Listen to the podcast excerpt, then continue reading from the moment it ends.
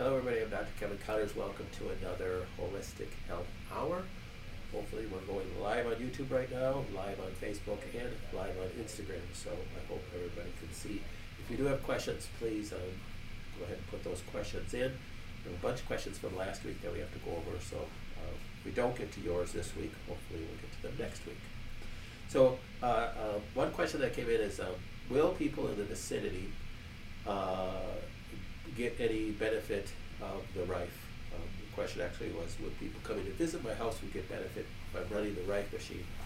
And the most common question that we get from uh, patients is, is this going to affect my partner in bed with me? Um, my husband sleeping in bed with me, because we typically write programs where people are using them overnight while they sleep, and of course they're doing that in their bed. So uh, the answer to that is yes and no. So it depends on what program you're running. And it depends also on how close they are to the machine itself, or how close they are to the bulb.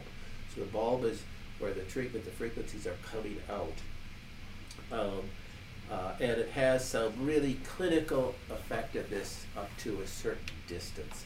Technically, you could measure the benefit of the Rife frequency uh, up to like twelve feet or so, uh, but really, realistically, you have to be closer to that to really get any clinical benefit to, to using the Rife machine. So really about three feet is what I say is you really have to be within that distance. Now it depends on the bulb that you're using too. We have some patients that are using, if they have multiple patients in the family with Lyme disease, uh, multiple kids with Lyme disease, they'll use a, we actually have them use a little bit different bulb that will go at a greater distance, um, and they set that in the kitchen table while all the kids are sitting around the kitchen table Um, doing homeschool or something like that, and they can all get some benefit from the Rife. The second thing, it, so the closeness to the bulb itself makes a big difference. The second thing is what frequencies you're running. So if, let's say you have breast cancer and you're running your breast cancer frequency and you have your sister come over and um, visit, Um, and she's very close to the bulb sitting right next to you. Is she going to get benefit from it? Well, not if she doesn't have breast cancer. So um, the frequencies are everything with the Rife machine, remember. So if I have prostate cancer and I'm running colon cancer frequencies, there's a good chance that it's not going to really positively affect my prostate cancer. So uh, you have to be running the right frequency. So if you don't have the the condition that you're running the frequencies for, well then it's really not going to have any positive effect on you. But um, remember, we, the Rife comes programmed with over two thousand different programs that you could use on different things. So if your child has strep throat, you could run some strep frequencies that could be beneficial to them, but they'd have to be fairly close to the bulb to get those benefits. Uh, same thing with people that visit your house, same thing with your spouse. Uh, when we write programs, we don't just put frequencies for the cancer in the person's program. We'll put frequencies that will help detoxification, help with the liver, help with the kidneys, help with the gut as well. So it's not uncommon that the spouse will say, boy, what did, what's been happening with this Rife machine? I've been, you know, having, you know, more bowel movements or feeling better or whatever this condition is, has improved, just because they're improving their detoxification processes. So that's not uncommon. Um, even being at a, you know, even a little bit greater distance than three feet away. But it's all about the frequencies that's being run. And that goes into the second question, uh, which was, if E M Fs are bad for you, how is the Rife good for you? Well, it's all about the frequencies. So there are certain frequencies that are harmful to us and can negatively affect cells, and those um, are not frequencies that the Rife is using. So when you, when you use an E M F meter and you measure E M Fs, um, uh, those harmful frequencies for you, uh, and you put it up to a Rife bulb, you're not getting anything um, negatively coming out of it. Uh, you can get negative E M F frequencies from the computer itself that you're running the Rife program with. That's why we tell people to close the computer, put it to sleep. Once you hit run on the program itself, it puts the program into the machine itself, so you don't need the computer. You could actually turn it off or disconnect it and put it in the other room if you wanted to. Um, but if you put the computer to sleep, um, you, by closing it, um, effectively the E M F uh, output on the computer goes down to nearly zero in itself. So that's um, really the best way to do it. Uh, so yeah, E M Fs can be measured with a, with an electrical E M F device. You can measure E M Fs, and you can buy one um, and measure your E M Fs that uh, are coming from your modem.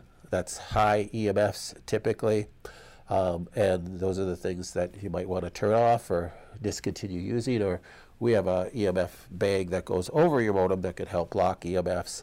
Um, so E M Fs can be a, a real danger, especially if anybody has uh, any brain issues and glial cell issues as well. Next question is, what are some realistic expectations that a person can have when starting alternative care? Um, and this gets into, I guess, my philosophy of um, does alternative care cure cancer? Um, and my philosophy is no. So I do believe that God can cure cancer, and you can be completely wiped out of every cancer cell, but that is an act of God. Is alternative care a cure of cancer? Well, first of all, we can't legally talk about a cure at all, you know, because we're not legally treating cancer.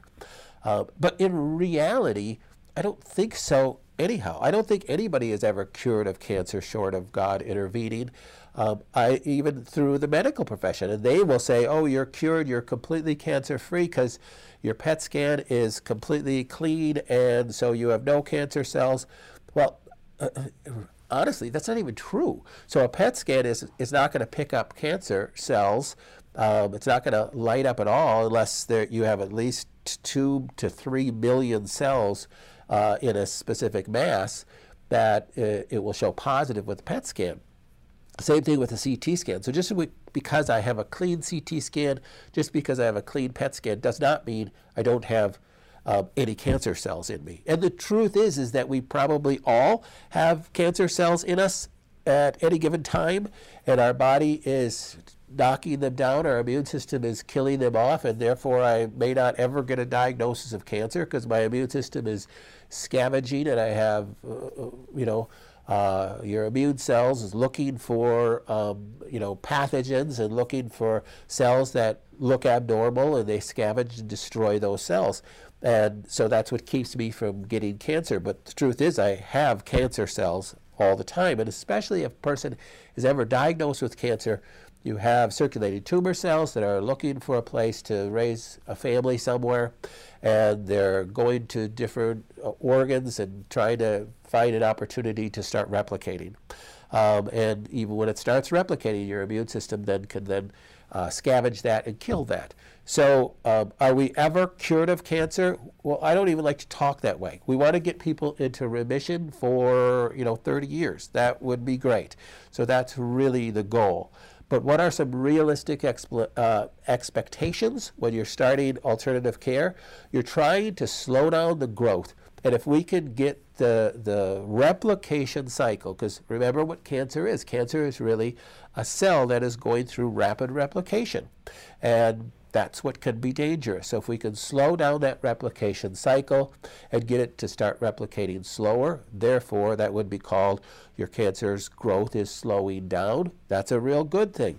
If we can have a person that comes into our clinic and they have, let's say, masses in their lungs that are, you know, four millimeters by nine millimeters, Uh, and three millimeters by twelve millimeters, and three months later we do another scan and there's still four millimeters by nine millimeters and three millimeters by twelve millimeters, aka their masses haven't gotten considerably larger, they've stayed the same. Are we winning? The answer is uh, yes. So our replication has slowed down, um, possibly even ceased. Isn't that then the ceasing of cancer growth? Yes. Um, I know everybody ha wants to have expectation of, uh, I have this mass in my breast or my lungs or wherever it is, and I want it to go away. Therefore, I'm cured of cancer. Um, that isn't always reality.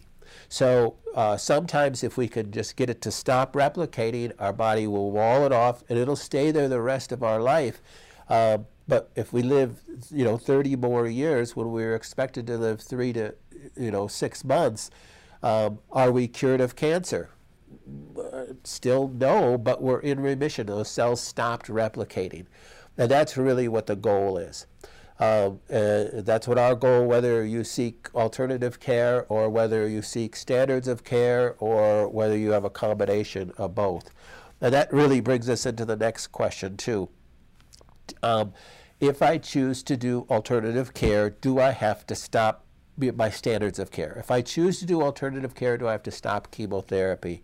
I know we get a lot of calls where people are like, I, you know, I just found out I have cancer, or I just found out my cancer is growing and my doctor wants me to do X Y Z. Um, but I have to decide whether I want to do alternative care or to do what my oncologist wants to do. Um, That's, that's not the right way to think. You could do alternative care right along with standards of care um, all the time. Yes, there's some things, I think we spoke about this last week, there's some things you don't want to do um, if you're going to do chemotherapy. You don't want to use strong antioxidants at the same time you're using an oxidizing therapy like chemotherapy. But the Rife, other nutritional pieces, other dietary pieces can be done right alongside standards of care. Matter of fact, it will probably greatly increase your survivability, greatly increase the effectiveness of the standards of care, um, and um, give you a much better outcome, and you're going to be much happier with the results. So um, personally, I don't think it should be called alternative care. I think it should be called standard care. This is what you should be doing, changing your lifestyle, changing your diet, because these are the things that got you to the point where of the diagnosis. Let's change some of those things up.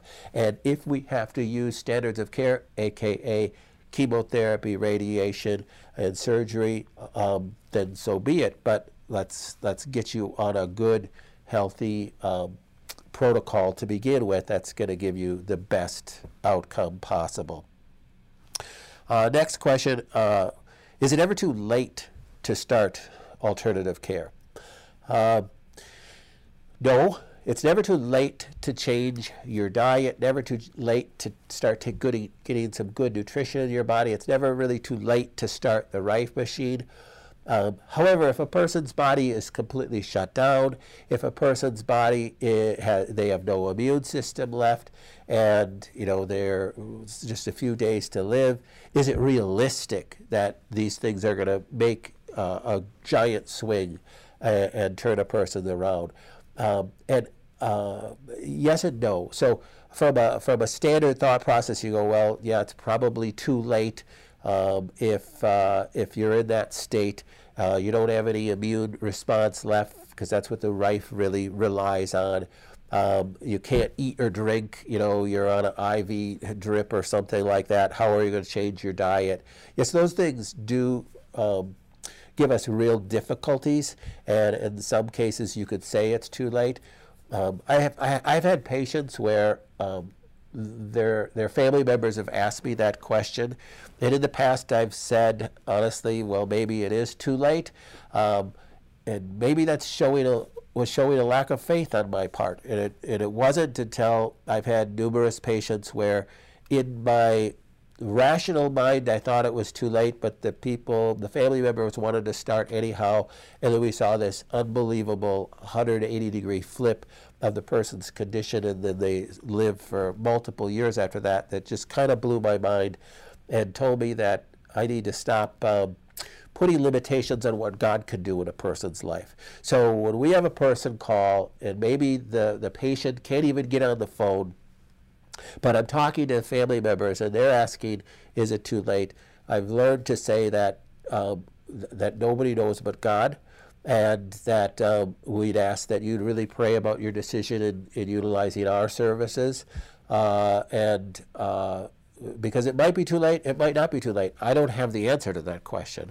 Um, but certainly we get a lot of patients that go, I have stage four cancer, is it too late? And I would say to that, well, that doesn't make any difference. It really depends on the health of your immune system and your ability to be able to recover, because most of our patients are stage four when they come to us, unfortunately. Um, we typically don't have patients that, hey, I just found out I have cancer and I wanted to do an alternative approach right away. Uh, that's a wonderful thing, and we do get some of those, but most of our patients are hey, I found out I have cancer. When? Three years ago. Uh, I did chemo and radiation. It worked for a period of time, and now the cancer's come back with a vengeance, and my oncologist said that they could do chemotherapy, but it's not curative anymore. It's just going to be to help prolong your life, and you got a few months to live. That's typically our average patient, and we see great results with that, meaning the people often live a lot longer, um, years longer than they were told that they had to live, and that's, to me, a great success. So, um, and then uh, uh, the next question we get a, a lot in the, this last year is, how do you treat it at distance? Um, uh, I don't want to travel. I don't want to come to Minnesota. Uh, we live in Florida. How can you take care of us when we live in California and you're in Minnesota? Well, we've always had our distance plans uh, uh, because we have always had people that didn't want to travel, they, they didn't like traveling, or they were not healthy enough to travel. So programming in Rife can be done um, uh, without having the person be here. Now, the benefit of coming to our office is that we can do scanning with a Rife machine to get really tuned in on the frequencies. And that is more important the more rare the cancer is. So if you have a cancer that has really no known frequencies for that cancer, it's a very rare cancer, it can become more important. Or a cancer that we've never seen before, uh, that can become more important. But if you have a, a cancer that's not as rare, breast cancer, prostate cancer, colon cancer, pancreatic cancer, lung cancer, you know, uh, squamous cell uh, cancer, melanomas, these are all very common cancers that there's a lot of known frequencies for. Um, we can definitely program the Rife, get you going on that program, and utilize um, a Rife machine. We could do distance testing for nutrition. We could do distance testing. Of course, all the genetic testing is simply a saliva sample. So we use saliva as our testing sample in a lot of things. Distance, uh, our distance program, we've had just as much success over the last ten years of our distance program. We've had a much um, higher use of our distance program in the last year with COVID, um, and we're having just as good a success with those patients. So we never want to discourage anybody from doing the distance program, even if they live across the street from the clinic. They don't need to come here and do scanning, especially if you have a more common cancer. Uh, so um, it's just, uh, it's been a great thing. So we can still, we can see people from a distance. Of course, we don't get the benefit of, you know, It, you know, touch interaction and developing a relationship that's a one-on-one relationship with that person. But we do a lot of our uh, work over Zoom calls anyhow, and we do a lot of our work over the phone anyhow. So, um, and then we have uh, regular Zoom calls for our patients every Wednesday afternoon that they can call in and ask questions at any time in a group Zoom call. And we record those um, uh, questions, at least, Uh, as well, and post that up on our blog. So look for our blog. I also would encourage you, if you're watching this video, to utilize our website, utilize our blog, uh, and utilize the search option on our blog, because there's a lot of information there that you can glean, some questions that will, um, uh, and a lot of videos uh, that will help you answer some of those questions that you might have. Uh, and then the uh, last question I want to address today is a question that we get very often, and that is, will the Rife work for blank, fill in the blank, cancer? Um, uh, um, I mentioned earlier that the, the that doing the distance program, if you have a relatively um, common cancer, is very easy to do, and I have a lot of confidence in it. But I do want to caution you to think that uh, because of, unfortunately, what people have been told commonly, that their cancer is rare. Uh, I cannot tell you, it's, it's at least several times a week that we get a call saying, I have this cancer and my doctor said it's very rare, um, and I need to do chemo right away. Um, and I'm not saying that they should or should not do chemo, um, but many times they list a cancer that is not very rare. So um, there's a There's a lot of different types of cancer out there, and people think that the Rife is going to work better on one type of cancer than it is on another type of cancer, and that is really not true. And it Uh, we've had patients that have called and they have uh, a type of cancer that hasn't yet been identified. Even with multi, multiple, multiple biopsies, they haven't identified the primary organ of the cancer because the biopsy is, um, is uh, they just can't detect the cells. Uh, so uh, how do you program the Rife for that? So there's ways to test for that. There's ways to utilize the Rife using standard Uh, cancer programs that can be ex still extremely beneficial for those patients, and we have multiple patients that are in that category that are doing phenomenal that have yet to have their type of cancer identified, and the reason why they didn't go any further because they didn't do standards of care. So there could be a lot of success with that. So the type of cancer that you have is less important than digging into those Those, those four uh, pillars that we dig into when we look at a person's cancer. So is the, is the person having triple negative breast cancer at more at risk than a person having E R positive cancer? Well, from standards of care, meaning from your oncologist's point of view, they say yes. And the reason why triple negative is a much more aggressive cancer from an oncologist's point of view is really because a whole class of drugs, meaning the estrogen blocking drugs, are not available now for that cancer. They only have, you know, their, their, let's say their number of drugs that they could use on breast cancer was this big, and now because you have triple negative breast cancer, now the number of drugs that we could use is this big, so it's a much more dangerous cancer.